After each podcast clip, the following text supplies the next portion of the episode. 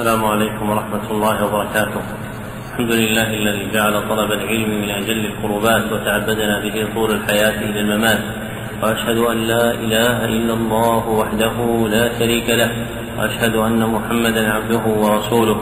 صلى الله عليه وسلم ما عقدت مجالس التعليم وعلى آله وصحبه الحائزين مراتب التكريم. أما بعد فهذا الدرس التاسع والعشرون. في شرح الكتاب الرابع من برنامج التعليم المستمر في سنته الثانية إحدى وثلاثين بعد الأربعمائة والألف واثنتين وثلاثين بعد الأربعمائة والألف وهو كتاب أعلام السنة المنشورة لعلامة حافظ بن أحمد الحكمي رحمه الله ويليه الدرس الرابع والعشرون في شرح الكتاب السادس وهو قرة العين في شرح ورقات إمام الحرمين لعلامة محمد بن محمد الحطاب الرعيني رحمه الله. وقد انتهى بنا البيان في الكتاب الأول منهما إلى قول المصنف رحمه الله تعالى أن يدخل الجنة أو ينجو من النار أحد بعمله؟ كذلك؟ ولا قبله؟ نعم. بسم الله الرحمن الرحيم. الحمد لله رب العالمين وصلى الله وسلم على نبينا محمد وعلى آله وصحبه أجمعين. أما بعد قال المصنف رحمه الله تعالى سؤال كم أنواع الشفاعة وما أعظمها؟ جواب اعظمها الشفاعة العظمى في موقف القيامة في أن يأتي الله لفصل القضاء بين عباده. وهي خاصة لنبينا محمد صلى الله عليه وسلم وهي المقام المحمود الذي وعده الله عز وجل كما قال تعالى عسى أن يبعثك ربك مقاما محمودا وذلك أن الناس إذا ضاق بهم الموقف وطال المقام واشتد القلق والجمهم العرق. التمسوا الشفاعة في أن يفصل الله بينهم فيأتون آدم ثم نوح ثم إبراهيم ثم موسى ثم عيسى ابن مريم.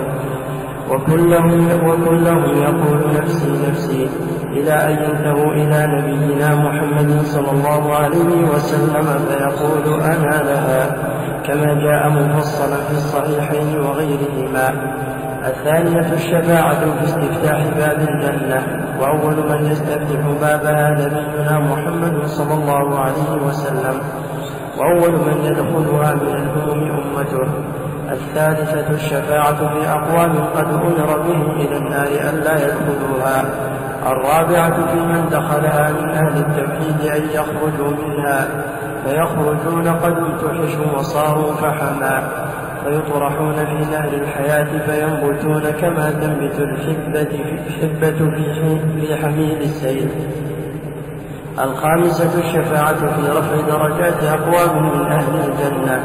وهذه الثلاث ليست خاصة نبينا محمد. ليست خاصة نبينا صلى الله عليه وسلم ولكن خاصة عندك نبينا ولا في نبينا؟ بدون لا. ما حد معي نسخة باء. أي نسخة اللي معي هذه نبهنا أن النسخة هذه وإن اعتمد فيها ناشرها على نسختين خطيتين لكنه خالف الأقوم.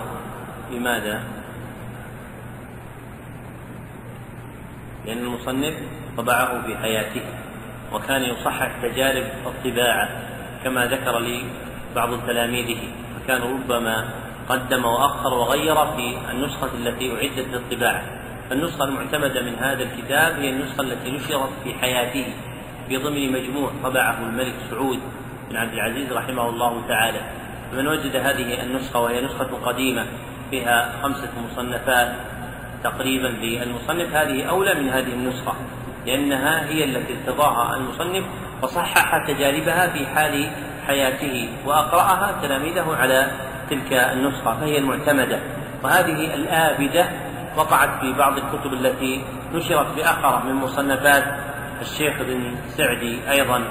فصاروا يعتمدون على نسخ خطية متقدمة ويكون الشيخ قد أجرى قلمه بالتصحيح في أثناء طباعتها. فالمعتمد هي النسخ التي طبعت في حياته. نعم. وهذه الثلاث ليست خاصة خاصة نبينا بنبي. خاصة بنبينا محمد بنبينا ولكنه هو المقدم فيها ثم بعده الأنبياء. والملائكة والأولياء والأفراد يشفعون. ثم يخرج الله تعالى برحمته من النار أقواما بدون شفاعة لا يحصيهم إلا الله فيدخلون الجنة. السادسة الشفاعة في تخفيف عذاب بعض الكفار.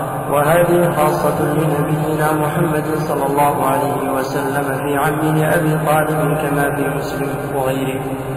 ولا تزال جهنم يلقى بها وتقول هل من مزيد؟ حتى يضع رب العزة فيها قدمه فينزوي بعضها إلى بعض وتقول قط قط وعزتك ويبقى في الجنة فضل فضل عمن فضل عمن دخلها فينشئ الله تعالى أقواما فيدخلهم الجنة. وفي ذلك من النصوص ما لا يحصى فمن شاء وجدها في الكتاب والسنة.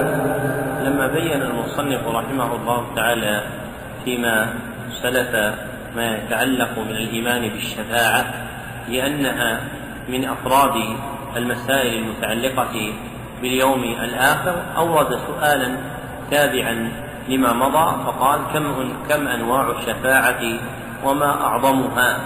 وأتى رحمه الله تعالى على ذكر جملة منها والمصنفون في هذا الباب مختلفون في عدها بحسب الوارد في الباب.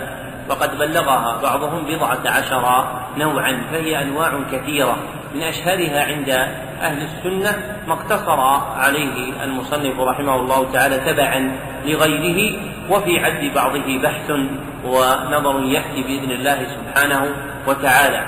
فمن جملة المعدودات ها هنا أعظمها وهي الشفاعة العظمى في موقف القيامة وهي إتيان الله عز وجل لفصل القضاء بين العباد.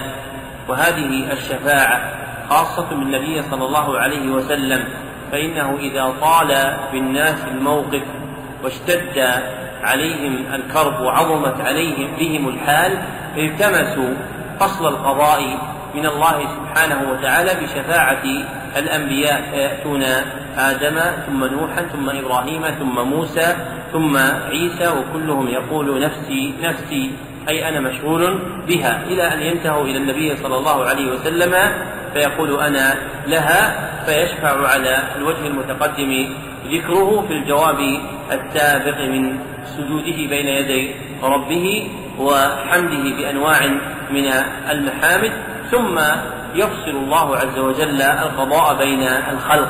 وهذه الشفاعة تسمى بالشفاعة العظمى.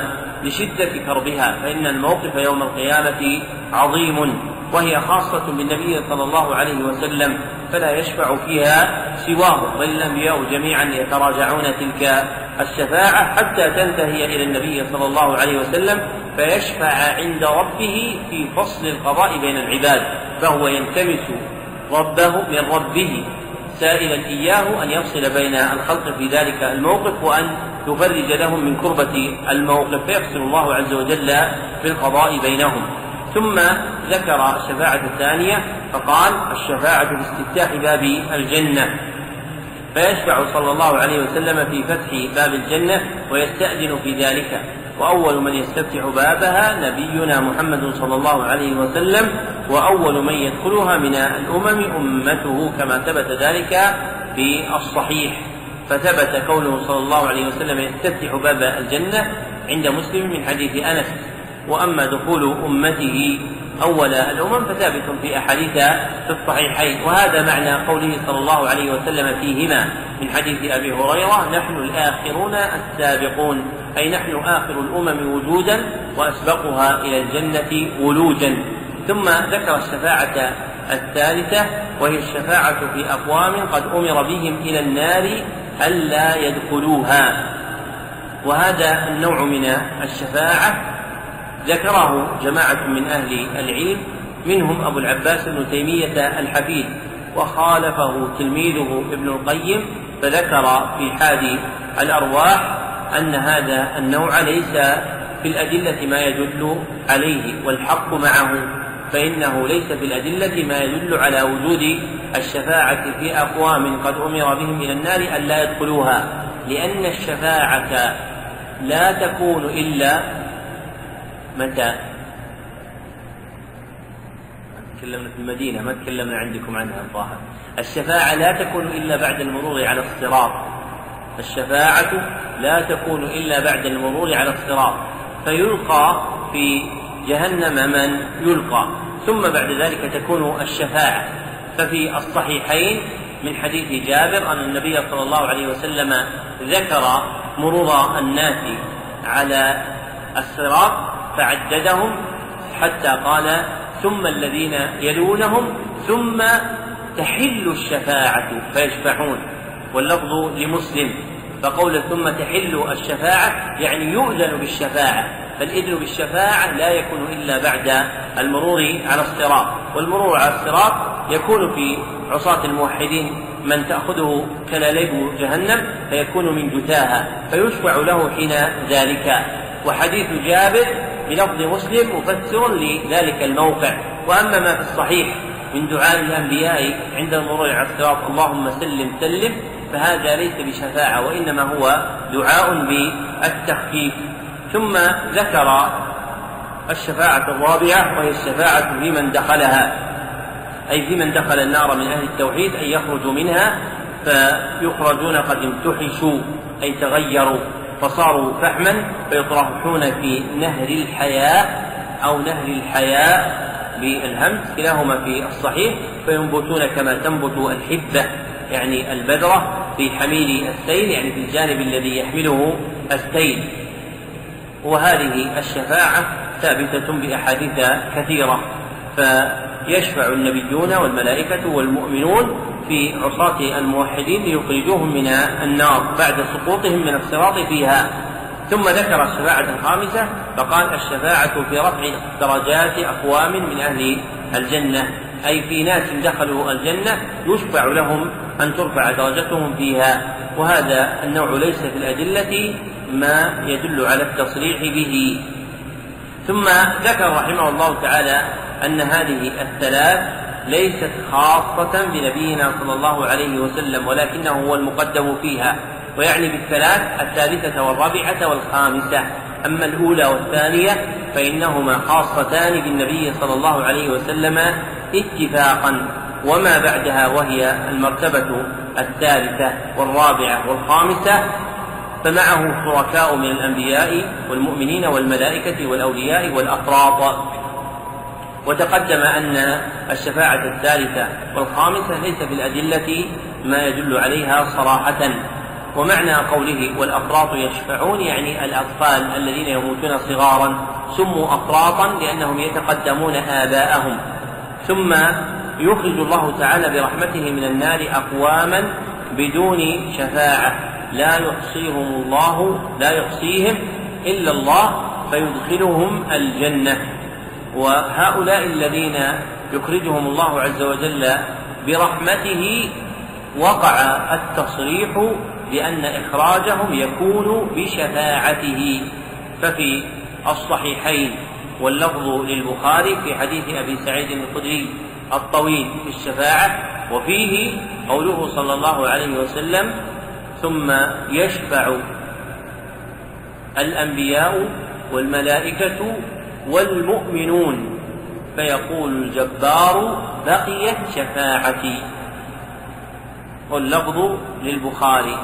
هذا جواب المسألة التي سألتكم عنها. هل الله يشفع أم لا يشفع؟ والجواب يشفع ولا ما يشفع؟ يشفع. هذه كل المسألة هذه كل الذين صنفوا في الشفاعة لم يذكروها شفاعة الله. فإن قيل كيف يشفع الله؟ عند من؟ جواب عند نفسه. قيل وهل تعلمون لذلك نظيرا في الشرع؟ فالجواب نعم.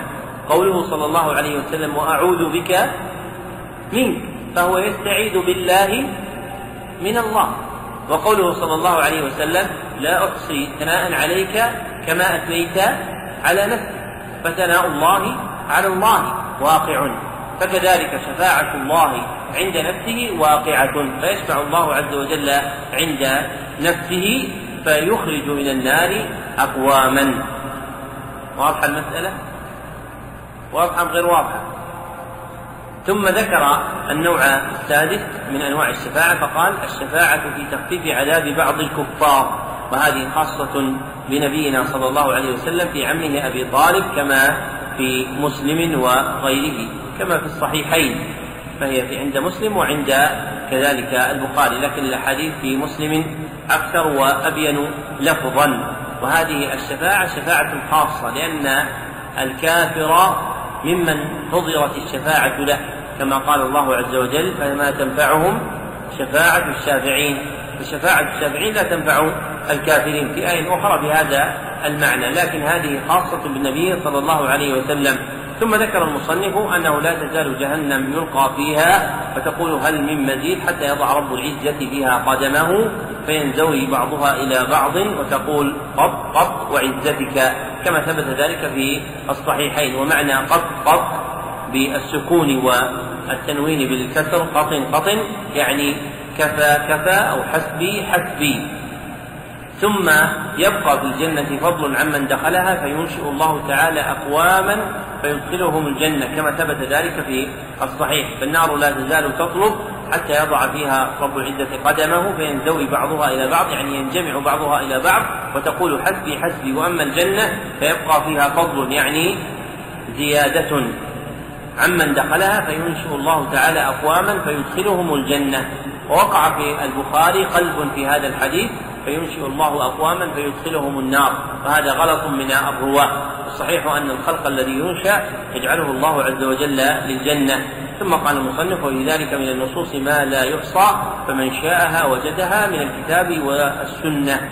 ولمحدث اليمن العلامة مقبل بن هادي الوادعي أسبغ الله عليه شآبيب الرحمة كتاب جامع ذكر فيه أحاديث الشفاعة. اسمه كتاب الشفاعة هو أجمع الكتب التي احتوت أحاديث الشفاعة الواردة عن النبي صلى الله عليه وسلم. نعم. أحسن الله إليكم. سؤال هل يدخل الجنة أو ينجو من النار أحد بعمله؟ جواب قال رسول الله صلى الله عليه وسلم قاربوا وسددوا. واعلموا أنه لن ينجو أحد منكم بعمله قالوا يا رسول الله. ولا أنت قال ولا أنا إلا أن يتغمدني الله برحمة منه وفضل وفي رواية سددوا وقاربوا وأبشروا فإنه لن يدخل الجنة أحدا فإنه لن يدخل الجنة أحدا فإنه لن يدخل الجنة فإنه لن يدخل الجنة أحدا عمله. فإنه لن يدخل الجنة أحدا عمله. يدخل مبني لغير الفاعل نعم. الله فإنه لن يدخل الجنة أحدا عمله. قالوا ولا أنت يا رسول الله.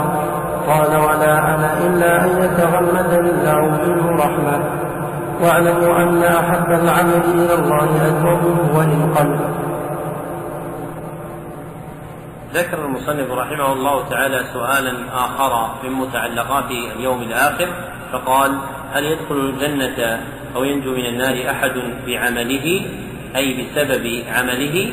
ثم أجاب عنه بالحديث الوارد عن النبي صلى الله عليه وسلم في ذلك وهذا من أحسن الأجوبة فإن من قواعد الأجوبة كما ذكره ابن القيم في إعلام الموقعين والشاطبي في الموافقات الاكتفاء بخطاب الشرع إذا كان مغنيا وافيا بمقصود المستفتي فهذا السؤال وقع الجواب عنه بنص الحديث الوارد عن النبي صلى الله عليه وسلم. فلو قدر أن إنسانا سئل عن ماء البحر أهو طهور فأكمل الأجوبة أن يقول هو الطهور ماؤه الحل ميتته اتباعا للخطاب النبوي. ونظير ذلك ما وقع من المصنف رحمه الله تعالى فأجاب بقوله قال رسول الله صلى الله عليه وسلم قالبوا وسددوا واعلموا أنه لن ينجو أحد منكم بعمله. قالوا يا رسول الله ولا أنت قال ولا أنا إلا أن يتغمدني الله برحمة منه وفضل. أي ولا أنا أنجو من ذلك إلا أن يتغمدني الله. يعني يشملني الله سبحانه وتعالى برحمة منه وفضل. وهذا الحديث فيه من الدلالات اللفظية المهمة الإعلام بأن ما ورد من الأدلة وفيه منكم أو فيكم فإن النبي صلى الله عليه وسلم يندرج في الخطاب لهذا الحديث المصرح لأنه لو لم يكن مندرجا لما قالوا ولا أنت يا رسول الله فلو كان منفصلا عنهم بائنا منهم لما سألوه ذلك السؤال. ولكن لما علموه منه صلى الله منهم صلى الله عليه وسلم قالوا ولا أنت؟ قال ولا أنا. فما وجدت من خطاب الشرع فيه منكم أو فيكم ونحو ذلك فاعلم فاعلم أن النبي صلى الله عليه وسلم داخل في ذلك. ومنه حديث رجل من أصحاب النبي صلى الله عليه وسلم ولم يسمى في صحيح مسلم أن النبي صلى الله عليه وسلم قال واعلموا أنكم لن, لن تروا ربكم حتى تموتوا. واعلموا أنكم لن تروا ربكم حتى تموتوا.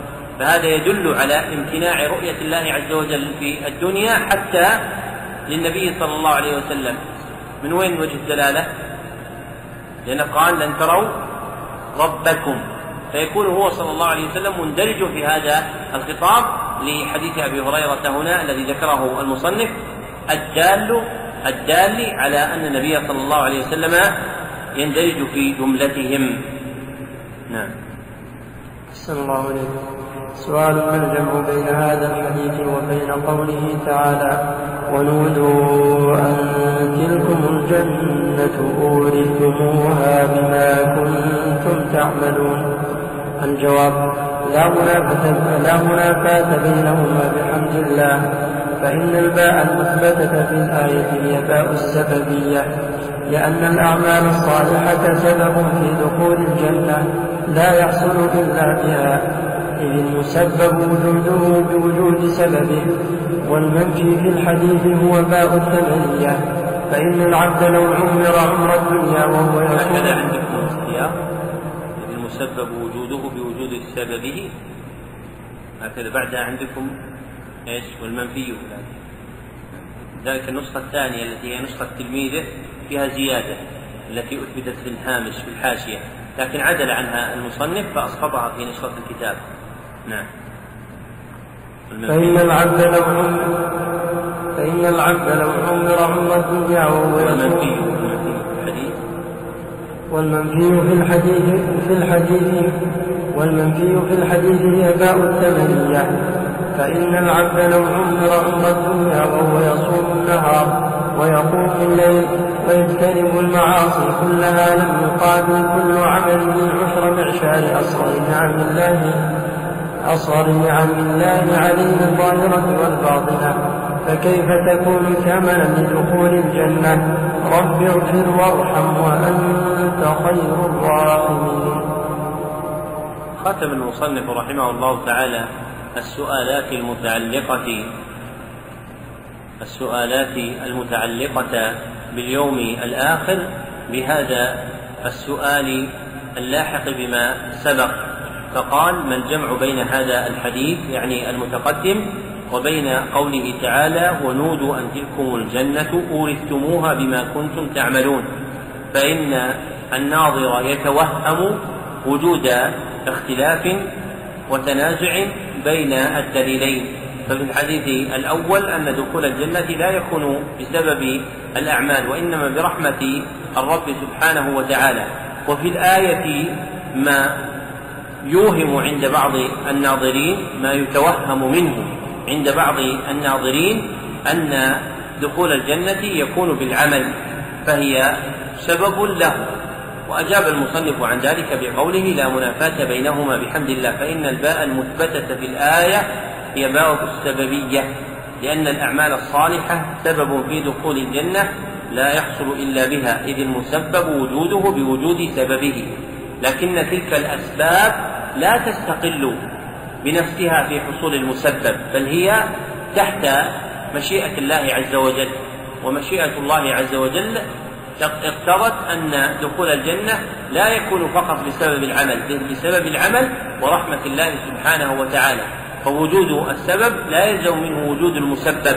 فربما تعاطى الإنسان سببا ولكن الله سبحانه وتعالى يسلب ذلك السبب سببيته وتأثيره. كمن يقدر أنه يأكل دواء ثم لا ينفع هذا الدواء معه مع أنه ينفع مع غيره. فيكون سببا لكن لم ينتج عنه تسبيبه وهو أثره وغايته. فيكون العمل سبب لدخول الجنة لكنه لا يستقل بذلك بل مقترن برحمة الله سبحانه وتعالى.